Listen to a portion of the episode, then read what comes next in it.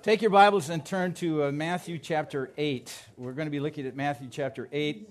When uh, Carl asked me if I could preach, I started uh, again looking around for a text and that I could study, and I thought, well, that's a good one. Matthew chapter 8, verses 1 through 17 are three miracles of healing. And I started getting into it and realized there's no way I'm going to get to three miracles of healing. And so we're actually down to one. Okay, so we're going to be looking at Matthew chapter 8, verses 1 through 4. So let me read that text and uh, we'll get into the text. Matthew chapter 8. This is right after the Sermon on the Mount uh, that I know uh, we just studied. Matthew chapter 8, verse 1. When Jesus came down from the mountain, large crowds followed him. A leper came to him and bowed down before him and said, Lord, if you are willing, you can make me clean. Jesus stretched out his hand and touched him, saying, I am willing. Be cleansed. And immediately his leprosy was cleansed.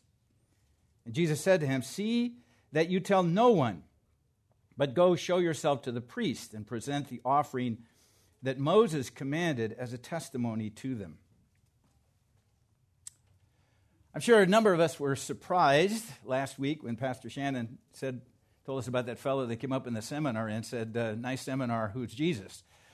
Uh, but maybe not if we're familiar with the way our culture is going, who is Jesus? That, of course, is the basic question, isn't it? Asked countless of times over the centuries, prompting countless of answers, speculations, guesses. I just looked at my shelf that has Christology, and uh, these, are the, these are the books, not the titles, but the premise of the book. Jesus was a Jewish sage. He was a great teacher. He was a wonder worker. He was a prophet. He was a psychologist was a motivational speaker. He was the greatest salesman ever. Those are all the answers to the question who is Jesus? Of course, there's only one correct source of information, and that's the Word of God. Who is Jesus? Who is Jesus of Nazareth? This is the main idea, frankly, of Matthew's gospel. Who is Jesus? Who is this Jesus of Nazareth? But you already know that, right? You already know. I don't need to bring that question up with us, do we? I mean, do, I, do we really need to ask the question, who is Jesus? At Grace Community Church, we could all give that answer, couldn't we? Well, maybe it'd be a good idea to have at least a refresher, so bear with me, all right? One way that question is answered by the gospel writers, by Jesus himself during his earthly ministry, is look at the miracles. Look at the miracles. And specifically, the healings that told the people, both the ones to whom Jesus came and the ones to whom Matthew wrote, who Jesus was. Look at the miracles, look at the healings. For some people, for Christians today, the miracles are something of an embarrassment, however. Either because we in the 21st century, people like us, we, are living in an age where all that's bygone. Okay, miracles? Are you kidding me? It's okay for books like this, but not for us. On the other hand, surprisingly, we have the religion, I put it religion of the charismatics, that they just have miracles every day. Miracles all the time. I'll give you a miracle today. Uh, I was watching one of those uh, programs on a Sunday morning one time, and the guy said, uh, I'm here to give you a miracle. And suddenly the television quit working. I said, Thank you, Lord. the, no, no. The problem is, is that, um, you know, those who say, well, you know, miracles are from a bygone era, well, look, dude, that's the definition of a miracle, okay? It doesn't happen every day. It wouldn't be a very much of a sign if we had miracles all the time. What good would that do? If miracles were as common as, as any kind of activity or any kind of event, you, they wouldn't really tell us anything. That's why they proved something about Jesus, because they were miracles. On the other hand, if miracles were as ubiquitous as the charismatics want them to be, they wouldn't be much of a sign, would they? I mean, they would be just about everybody would having a miracle. Well, that's the point. They're miracles, and they're miracles for a reason because they tell us something unique about the one doing the miracles. That's what's going on. In Matthew's gospel, he has his miracles a little bit different than the other gospel writers. Uh, Matthew's miracles are grouped together topically. It's not that they're not chronological, but uh, Matthew's not so concerned about that. he puts them into these groupings in this way so that he can make a point. That's what's going on here in Matthew chapter 8. There are three miracles and then a summary of the various miracles that he did at the end of this passage that are indications that um, Matthew's trying to make a point larger than just one part, although we're not going to obviously have time for that. Unless you want to stay through, you know. Uh, no, no, I don't think. In any case, uh, miracles, it doesn't mean that these miracles are, are, Matthew doesn't have a reason for them. He does have. And a lot of times we think the miracles, of course, they're talking about the miracles are t- telling us about Jesus' compassion. We'll see a little bit of that in uh, this text this morning. And of course, the miracles were fulfillment of Old Testament prophecy. We see that at the end of this text, down in verse 17. But both of those reasons were part of a more basic purpose, and this is it. Uh, I always like to say, if you don't get anything else about this first part, get this part. And that is the miracles were proof that he is the Messiah. It, Matthew groups them together. Jesus did them in the first place to prove he is the Messiah. They were supposed to be looking for the Messiah, and they were supposed to be looking for the Messiah kind of things being done, and miracles were exactly what they should have been expecting, and some of them were expecting. That's it. They were authentication and verification of the Messiah. And that's again what these three groups of miracles, these three miracles are grouped together here for. Now, again, just this is an overview for all three, but very quickly, the three are grouped together around this theme. They're all unlikely candidates for Jesus to do a miracle for them or to have anything to do with them. The first is a leper that we've already read about. The second one that comes up in the next few verses is about a Roman centurion, a Gentile. And by the way, when I was here last time, we talked about the Syrophoenician woman. This this centurion is the only other one besides the Syrophoenician woman that got, got Jesus, you know, surprised. He was just amazed at her faith. He's, he was amazed at this centurion's faith, too.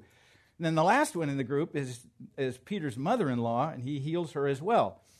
And I know this is not good form to point out the fact that she was a woman, but that's the point. In that culture, she was like the other two. There were people who were on the margins of society. They were, the, they were not the, the, the most prominent people. A leper a Roman, Gentile, and a woman. So that's why Matthew brings these three together.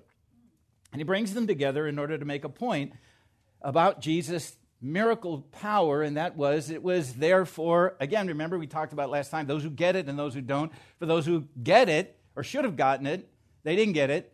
But here's some people that get it. Again, unlikely people who actually would have understood who Jesus was, already had the answer to who is Jesus. So this morning, I'm just going to deal, as I said, with the leper here. So again, verses 1 through 4, the first miracle. But they, before I get to the leper, I have to sort of deal with something else, and it's going to take a few minutes to do this. I'm looking at the clock here already. Look at verse 1 again. When Jesus came down from the mountain, we said, of course, that's the, the Sermon on the Mount, large crowds followed him. Now, Jesus could draw crowds, but he didn't necessarily want to draw crowds.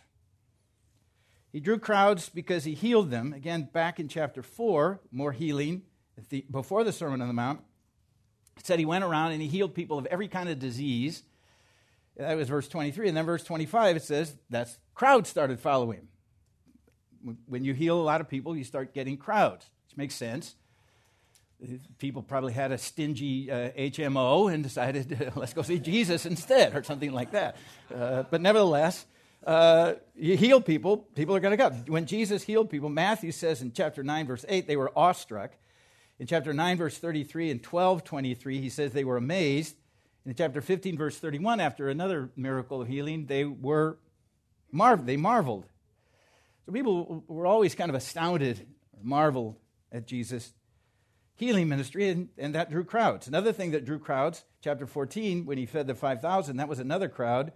And when, when you feed a lot of people like that, you, you draw another crowd, which is why Costco gives away food uh, while, you're, while you're doing that sort of thing. He also drew crowds, as we saw. This is back to the Sermon on the Mount again, because his teaching was so compelling. The, uh, the crowds were amazed at his teaching. There's that word again, amazed. So the, the crowds are like uh, easy to gather and I guess easy to amaze because that's what happened. Then he came down from the mountain, and large crowds followed him. So that got me thinking why do large crowds happen? What happens in a large crowd? Well, bear with me on this because this might seem like a long rabbit trail, but there's a point. You may be surprised that the study of the crowds or crowd theory is a thing. Uh, people write books on the study of crowds.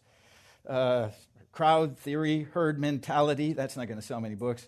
Uh, mob psychology. This has been a distinct field of study since the French social psychologist Gustave Le Bon wrote the first scholarly study of crowds in 1895, uh, titled The Crowd A Study of the Popular Mind. And Le Bon came up with three characteristics of crowds, three dynamics of crowds, and they are these anonymity, contagion, that's his terms, and suggestibility. What that means is crowds are made up of people who remain anonymous even in the crowd. And they remain anonymous so that they can do things they wouldn't normally do if they were doing them on their own individually. Uh, sometimes pathological things. The individuals get caught up in the crowd and kind of, you've heard this, go along with the crowd. Sort of like when your kids, or maybe you, uh, at some time in your life, use this one. Does it sound familiar? Everybody's doing it. Everybody's going. Right? Remember that one? You used it. Then you, used it on your, you know, your kids use it on you. You know, it's like your kids thought this is a unique argument.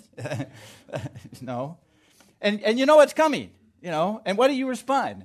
If everybody and then bridges somehow come into the, the, the illustration, okay? That's, that's the sort of thing. If everybody was jumping off a bridge, would you jump? By the way, that argument doesn't work with lemmings, okay? Uh, look it up, lemmings, okay? You'll understand. Uh, of course, what that argument is really saying is crowds will do things individuals won't do on their own. Think for yourself, and you will do fewer stupid things.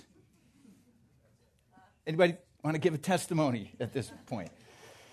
Social psychologists today will say that this is crowd dynamics. These days, modern scholars of the crowd say that there, there are four types of crowds.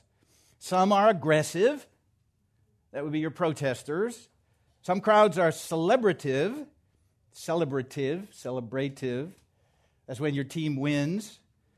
Uh, like when, when the Chicago Cubs won the World Series in 2016, and they had a big celebration in the city of Chicago. Get this the ninth largest collection of humanity in world history. Okay? The only things that beat it were the deaths of moguls in India. Okay? Uh, more people came for their funerals than came. I mean, it was just, it, I know that if it had been the Dodgers, you'd all been excited, okay? But nevertheless. Uh, then there's inquisitive. Some people come because they, there's an unexpected activity, they want to see some phenomena, some amazing event. And some are acquisitive, that is, they expect to get something. Now, okay, I'm bring it back, because this is exactly what happens in the crowds, with the crowds in Matthew's gospel. All four of these kind of crowds show up. They're the people that join the crowd just to be part of the crowd, just to be part of the in crowd with the Jesus crowd. They're just there because that's what everybody's doing. Sometimes people join the crowd so that they don't miss out on whatever the crowd is looking at, to be amazed by Jesus. You know, you mentioned that, uh, you know, hey, did you see, it was Bill, I guess, mentioned Dr. MacArthur's picture in the snow. No, I didn't see that, okay? I felt bad, all right? How many else with me, okay? I didn't see it, okay? Let's stop now, okay? I want to go see. No, that's the point. If you're not a part of it, you feel bad. Sometimes people join to get something, obviously. If they don't, sometimes people join a crowd even if they don't want what's there. Ever been a part of that kind of crowd? Again, you, you go to a baseball game, we do a Dodger game, they're handing out bobbleheads of Dodger players. I don't care. You know, I'm a Cubs fan, okay? I don't really care, okay? I stood in line, I got my bobblehead, you know. it's free, I'm not going to give it up, all right? That's, that's the way we are. That's why you stand in line to eat one of those little things on a toothpick at Costco, and you're not, you have no intention of buying that thing. You don't even like it, but it's free. You're going to get it. That's the way crowds work. Sometimes people join the crowd to attack together. And that crowd shows up at the end of Jesus' life, of course, and they cry out, Crucify him, crucify him. All four crowds Jesus had to deal with. Hey, you know what? None of these reasons last. None of these reasons last. At some point, the protest ends. At some point, the celebration is over. At some point, the thing that was interesting becomes uninteresting. At some point, the thing acquired satisfies or not the crowd. At some point, the crowd is spent. At some point, the crowd is jaded, it's bored. At some point, the crowd disperses. Being in a crowd is the loosest of all social relationships. It's barely an association, it's not a community, and it's much, much less than a family. And the commitments, if there are any, in joining a crowd are tenuous. The purposes of a crowd are passing, the reasons for the crowd are transient, and the crowds themselves are always fickle. And by the way, the crowd, as a crowd, doesn't care about you as an individual at all. This is why sometimes people get trampled to death in crowds. Listen, one does not become a follower of Jesus by becoming a part of the crowd or even the crowd that follows Jesus. Those who follow Jesus are not his followers to be protesters against something, even if it's something that they think is politically uh, unacceptable. Those who follow Jesus are not his followers in order to be celebrants. They're not there to be amazed. They don't follow Jesus to get something like health, wealth, and prosperity. Those who follow Jesus truly come to Jesus like this leper, as we're going to see. The crowds are frequently mentioned in Matthew's gospel, as I've already said. If you want to get an idea of what the crowds really thought of Jesus, we don't have time, but you can look over in Matthew chapter 16. Jesus uh, asked the disciples, Who do people say that I am? And they came up with the most bizarre things, okay? John the Baptist, he's just dead, okay? That would be a. And then they had the, you know, the prophets and other people. Wacky ideas. Wacky, that's a technical theological term. Actually, there's a running contrast in Matthew with the crowds and the genuine followers of Jesus, and that's what shows up here. The crowds apparently liked his teaching. He liked that he fed them. He liked his, these miracles. But get this the crowds never committed themselves to Jesus. It is not said that anyone in the crowd after the Sermon on the Mount actually committed themselves to him. One author says they liked his teaching, but any conversions on the day were not recorded. This is the day. This is right after that. When the crowds, from the crowds, from the crowds to the healings now, I want to move to look at the instance of the leper here. Okay, so I'm not used about 20 minutes of my time to tell you about crowds. So and I haven't gotten any points yet. There's no points, okay? So if you've been taking points down, there's no points. But now we're to have some points. How did the leper come to Jesus? The proposition here is seven ways that the leper came to Jesus. So there's seven. Seven and counting, okay? Just be, let you know. There's seven ways. So here's the first way that he came to Jesus. Look at it again. Verse 2 And the leper came to him. He came to him with his personal need personal need isn't really, you know, spelled out. I guess it's self-explanatory. He was a leper and he came to Jesus. He, he knew that he was a leper. I mean, that's what he knew. He knew that he was a leper, and he knew that everyone around him knew that he was a leper. It was no good to deny that he was a leper. I mean, he was a leper. There he is. Lepers are pretty obvious. He was ready to acknowledge that he was a leper before Jesus. So he came to his, with his need, and his need was that he was a. Let's try. if you don't get this part, a lot of the rest of it doesn't isn't really impactful. Okay, so let's try it again. He was a leper. leper. Yes, thank you. I have to do that with my students all the time, seminary students. Notice this the leper did not ask Jesus to change other people's attitudes about lepers. He didn't want special favors for lepers. He, he wasn't there to advocate for social acceptance for lepers. Because, get this, he didn't want to be enabled in his disease, He wanted to be delivered from his disease. MacArthur writes Leprosy is a graphic illustration of sin. Like leprosy, sin infects the whole person. It's ugly, loathsome, corrupting, contaminating, alienating, and incurable by man. Lepers in ancient Israel were vivid object lessons of sin. It's altogether fitting that in this series of miracles, the first person Jesus heals is a leper. As sinners come to Jesus, have to admit their need, so this leper comes to Jesus to admit his need, to admit his acknowledge his problem. By the way, this is only an illustration. I do not want to be accused of allegorizing the text here, okay? I'm not suggesting that, but it is a good illustration. Now, again, a little bit about leprosy. Leprosy uh, was not the same disease, you know, biblically, it's not the same disease we call leprosy today. Or that's Hansen's disease. Hansen's disease is a, a different thing. Uh, Hansen's disease is actually a, uh, a problem with the nerve endings as much as anything else. And with Hansen's disease, what happens is you just don't feel things. So you hit your thumb with a hammer, but you don't know anything about it because you didn't feel it until your thumb falls off. Uh, and then other neurological things happen. It's just, it's, it's really, it's a, usually the appendages that are stick out the most, uh, fingers, noses, ears, and other things. They have a tendency to fall off. It's grotesque, and it's, it's really a sad disease. But the leprosy in Scripture, the leprosy that, uh, for instance, uh, Leviticus chapters 13 and 14 are talking about, something different. Uh, leprosy here includes, uh, it, uh, the term occurs 68 times in the Bible, 50 time, 55 times in the Old Testament, 13 times in the New Testament. And it, it was really a variety of skin infections. Uh, so that it, would, it would be anything from what we've got today, we might call eczema, but, but clearly much more serious than anything like that. The biggest difference, listen, between the disease described in the Bible and Hansen's disease is this is somewhat surprising.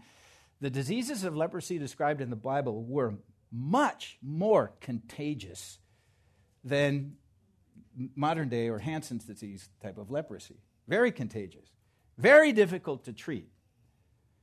And they required the segregation of the sufferer. They, they made people with leprosy stay away we're going to talk more about that in a second, but that's the point. But this leper defies those conventions. As we're going to see, he defies the law. And he came to Jesus. So that was the first point.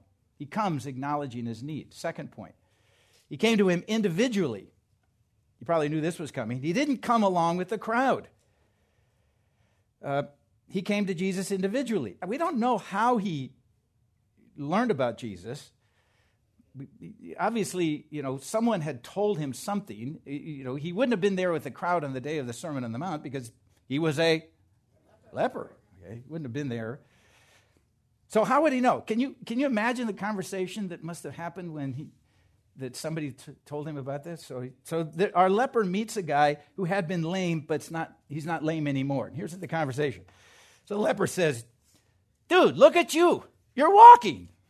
Guy says, Yeah, it's crazy, right? I mean, here I am. That's great. Well, what happened? Well, it was this preacher, Jesus of Nazareth. He's amazing. Just goes around healing people. Well, that's cool. How, how does he do that?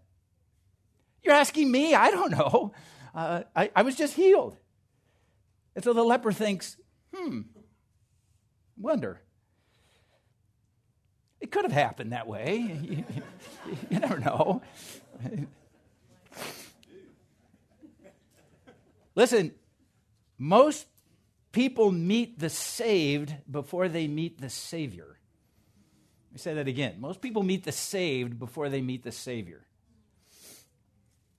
So, how did he know? Well, thirdly, he came boldly. This is, again, a pretty audacious act. As I've said a couple of times, lepers are supposed to keep their distance. They're supposed to uh, announce their presence. Uh, unclean, unclean. If a leper dared to approach someone without this protocol, he could be expected to be reviled, at least, even stoned. No one was supposed to touch a leper at all. In Israel, get this, it was even illegal to greet a leper and say hello. Lepers were not allowed to share in the services in the synagogue or the worship services in the temple at all. In, in fact, if they did show up there, they would probably be stoned. They were barred from Jerusalem. In fact, they were barred from every, any walled city. Any leper that shows up has to stay outside a walled city. Now, why would, why would that be a bad? Well, I mean, who's on the inside of the walled city are all the safe people, and who are on the outside of the walled city are all the people that liable to any kind of bandits or, you know, marauding armies or whatever.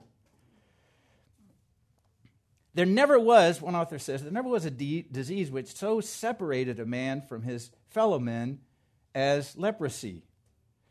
A leper would be shunned. Anyone having or suspected of this disease would have to go to the priest for examination. And we don't really have time, maybe I do, but uh, if, if you go back to the, the book of Leviticus, I know Leviticus is one of those books when you're reading through the Bible and you get to, what is all this? You know, especially the 13th chapter. You get to the Leviticus chapter 13, and it's like doctors are interested in this stuff, but everybody else goes, look, you know, if you go in and if the hair has white around it and if it's flaky, I mean, there's all kinds of clinical stuff. You know, it's like all the fine print or all the words that they use in those drug ads on TV that you're not really paying attention to, okay? What's going on with all this kind of stuff? This, this is the book, that's Leviticus 13. Very detailed. This is how seriously they took this. You had to go through it very carefully. You had to listen very carefully. And if you were found to be infected, well, there's a whole long process you have to go through to get uninfected or to, to, treat the thing, which, by the way, many times really didn't accomplish very much because they didn't know what was causing it and they had no idea of how they were going to fix it. That's why the best thing to do if somebody's got leprosy is just make them stay away from you. This is, this is it. The leprous person, uh, this is a quote from part of Leviticus 13. And we read it The leprous person who has the disease shall wear torn clothes and let the hair of his head hang loose. Now, I know you're thinking, well, that's some people I know, but this, this, this was on purpose, okay? This is, you did this so that everybody would know. They could see from a distance. This, this is a person you need to stay away from, okay? And he shall cover his upper lip with a mask and cry out, COVID, COVID.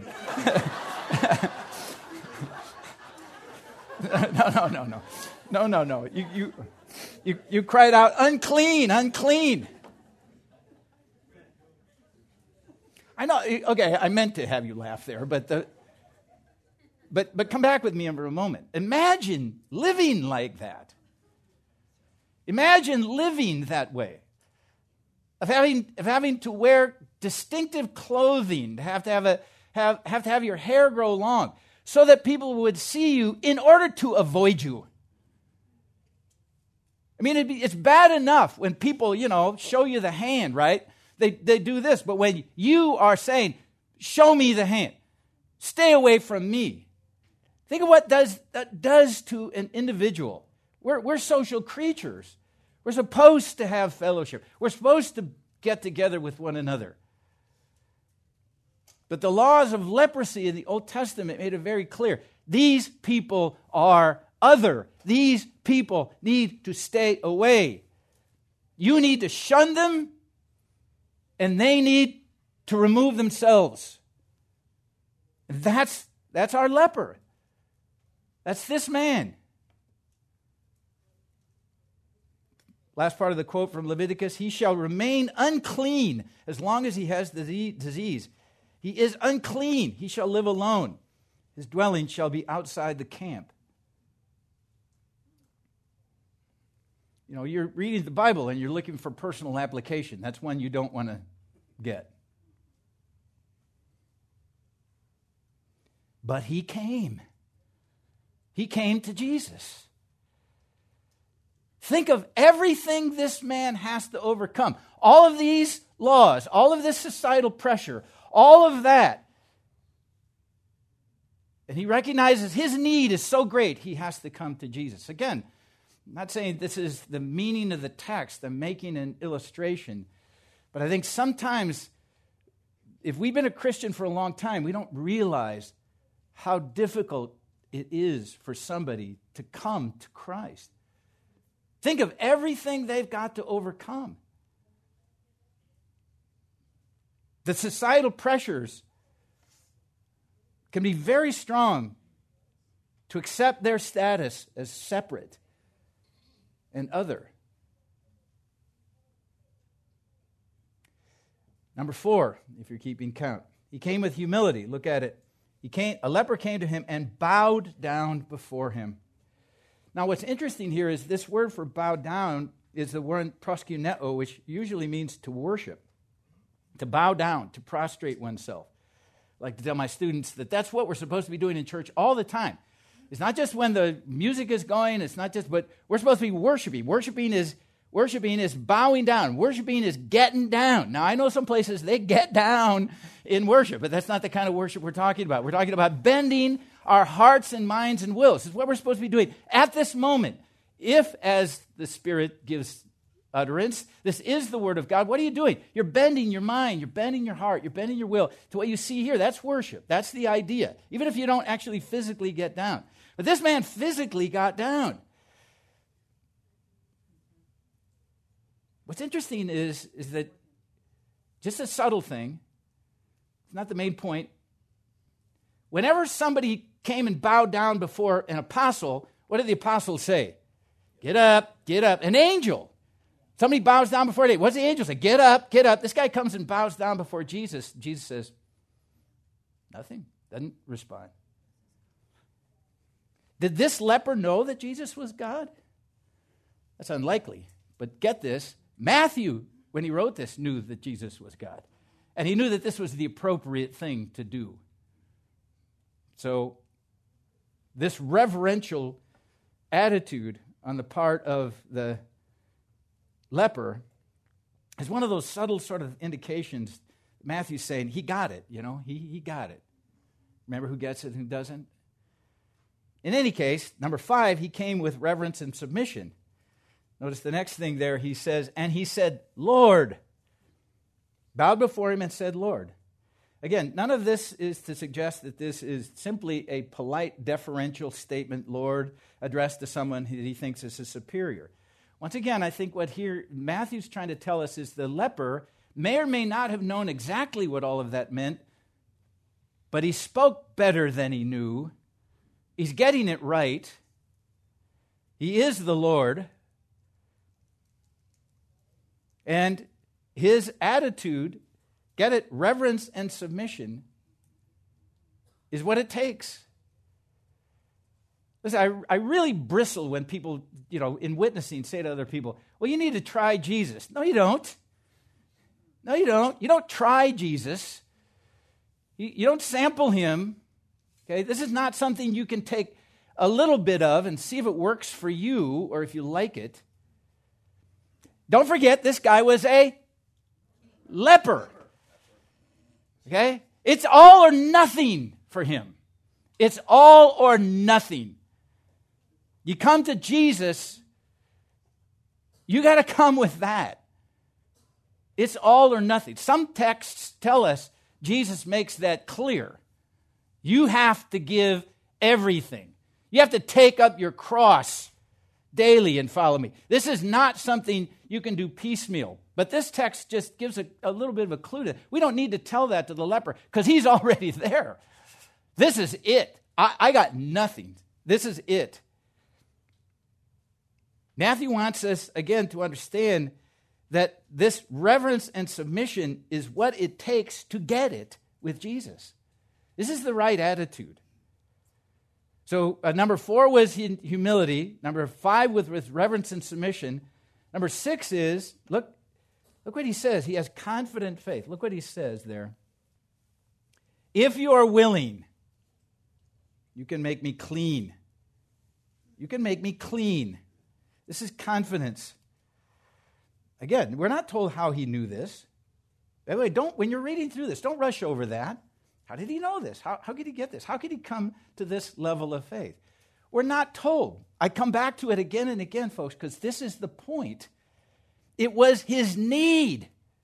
It was his need more than anything else that basically led him to the understanding that Jesus is the answer to his need. He's the one I need. He didn't need a lot of theological arguments, he just needed to understand who he was. You can make me clean. It's confidence. Get this. It's confidence in Jesus' ability, not confidence in his own audacity. It's not just his, it's not his boldness that leads him to this confident faith. You can make me clean. You can make me clean. He wasn't there to make things happen, he was there to see things Jesus do to make things happen. Put it this way, he wasn't thinking his faith would heal him. He's thinking Jesus would heal him. It's with the same with us, folks. Be careful. Faith doesn't save us. Faith in Jesus saves us. Or even better, Jesus saves us, and we accept that by faith. That faith is the means, right? Faith is never the cause. Faith is never the, the thing that, the catalyst that makes it all work. Some people think that way. You ever heard this? Basically, God, God, God, G A W D, God, God has done everything that He can do. God has voted for you. The devil has voted against you. You must cast the deciding. You ever heard something like that? Totally wrong. That's not, that's not it. You bring nothing, you've heard this, except the sin that requires you to be saved. He, the leper, brought nothing except his leprosy.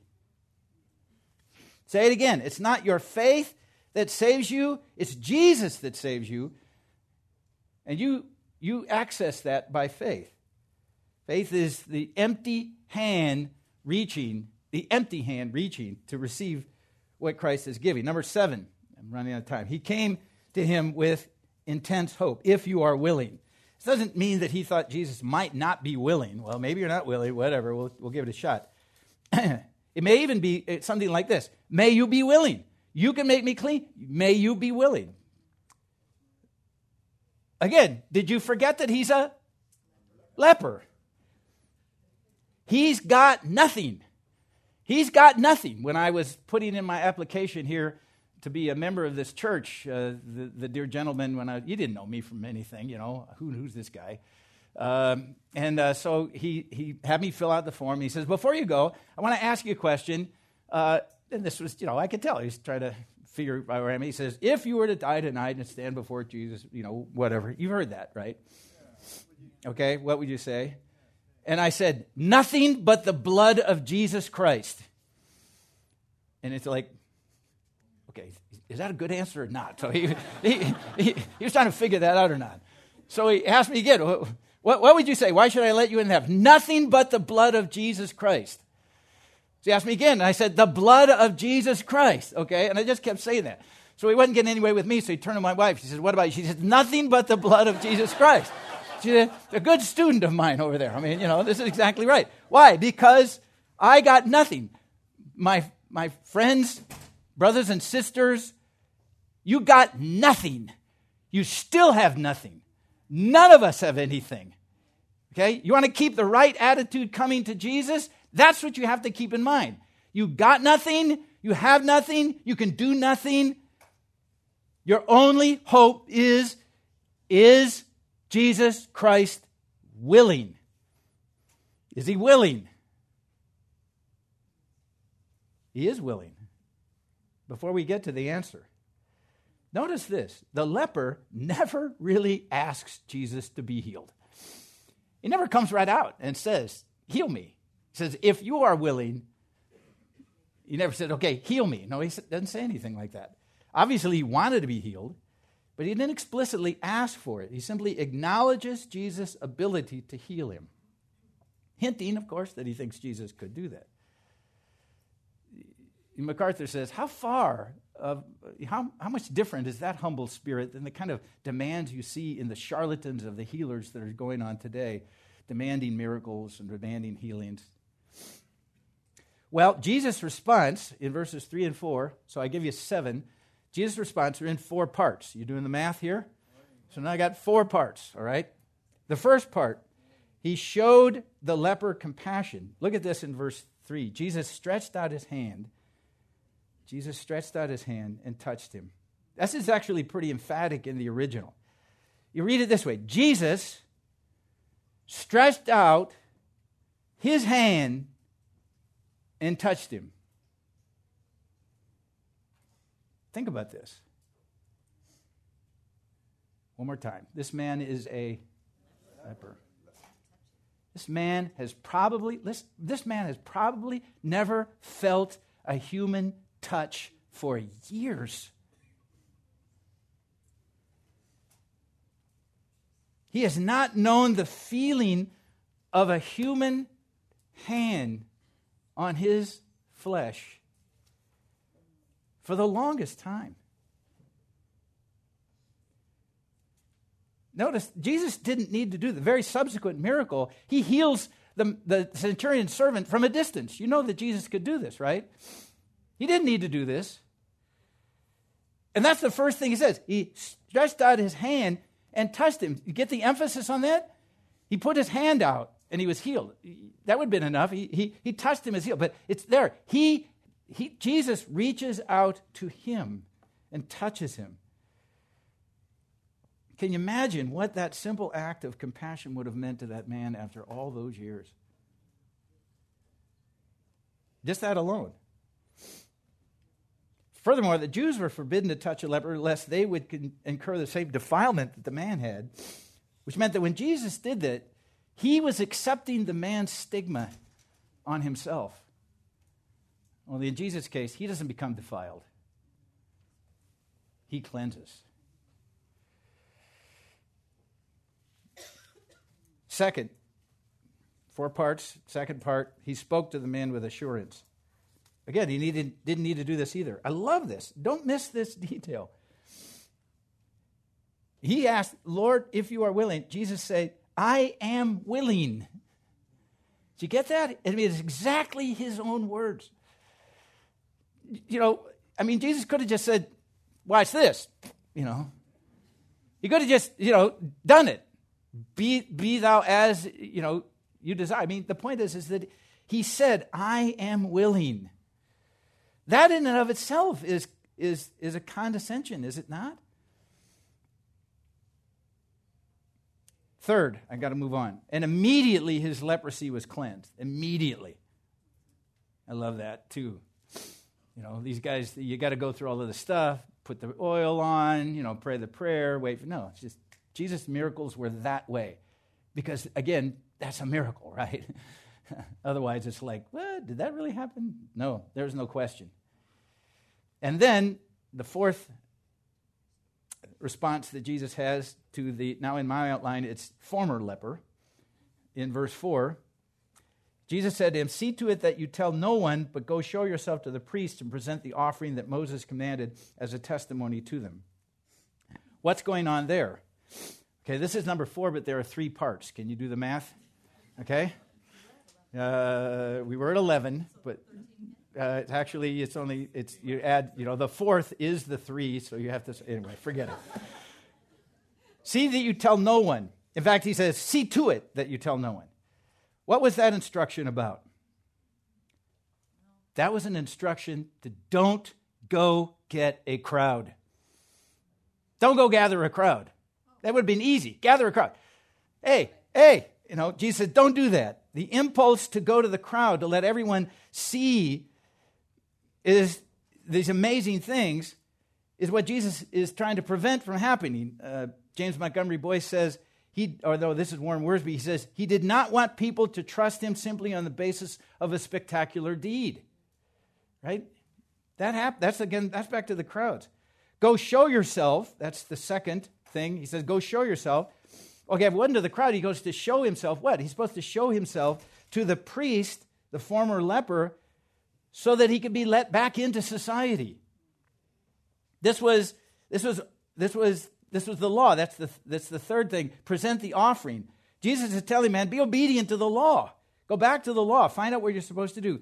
He, and, and the reason why that's important is because the whole point of the law was to redirect the, the response to a miracle, not to the miracle itself, but to the one who gave the miracle. Present the offering. Present the offering so that you're, you're thinking about God who gave you the miracle instead of just reveling in this miracle, your, your cleansing. That was the whole point from the text in Leviticus 14. I just preached all of Leviticus 14 right there, in case you didn't notice it.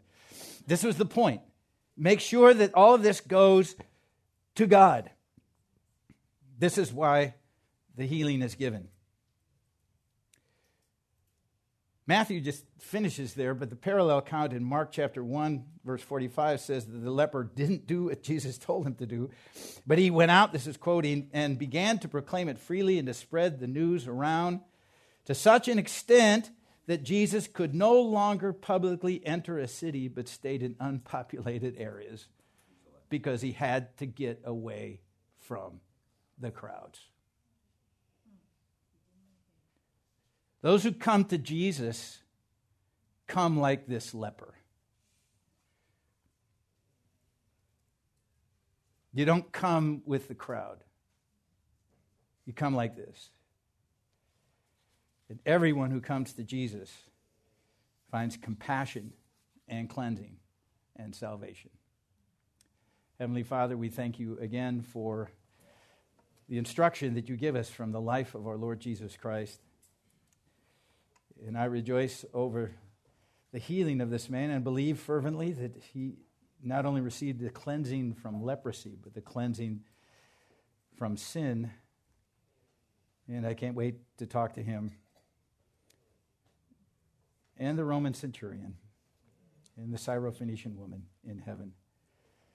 Lord, help us to remember that even though we know the answer to the question, who is Jesus, we must keep reminding ourselves that even today, even now, we come to Jesus exactly as this leper did, expecting and knowing that he is willing.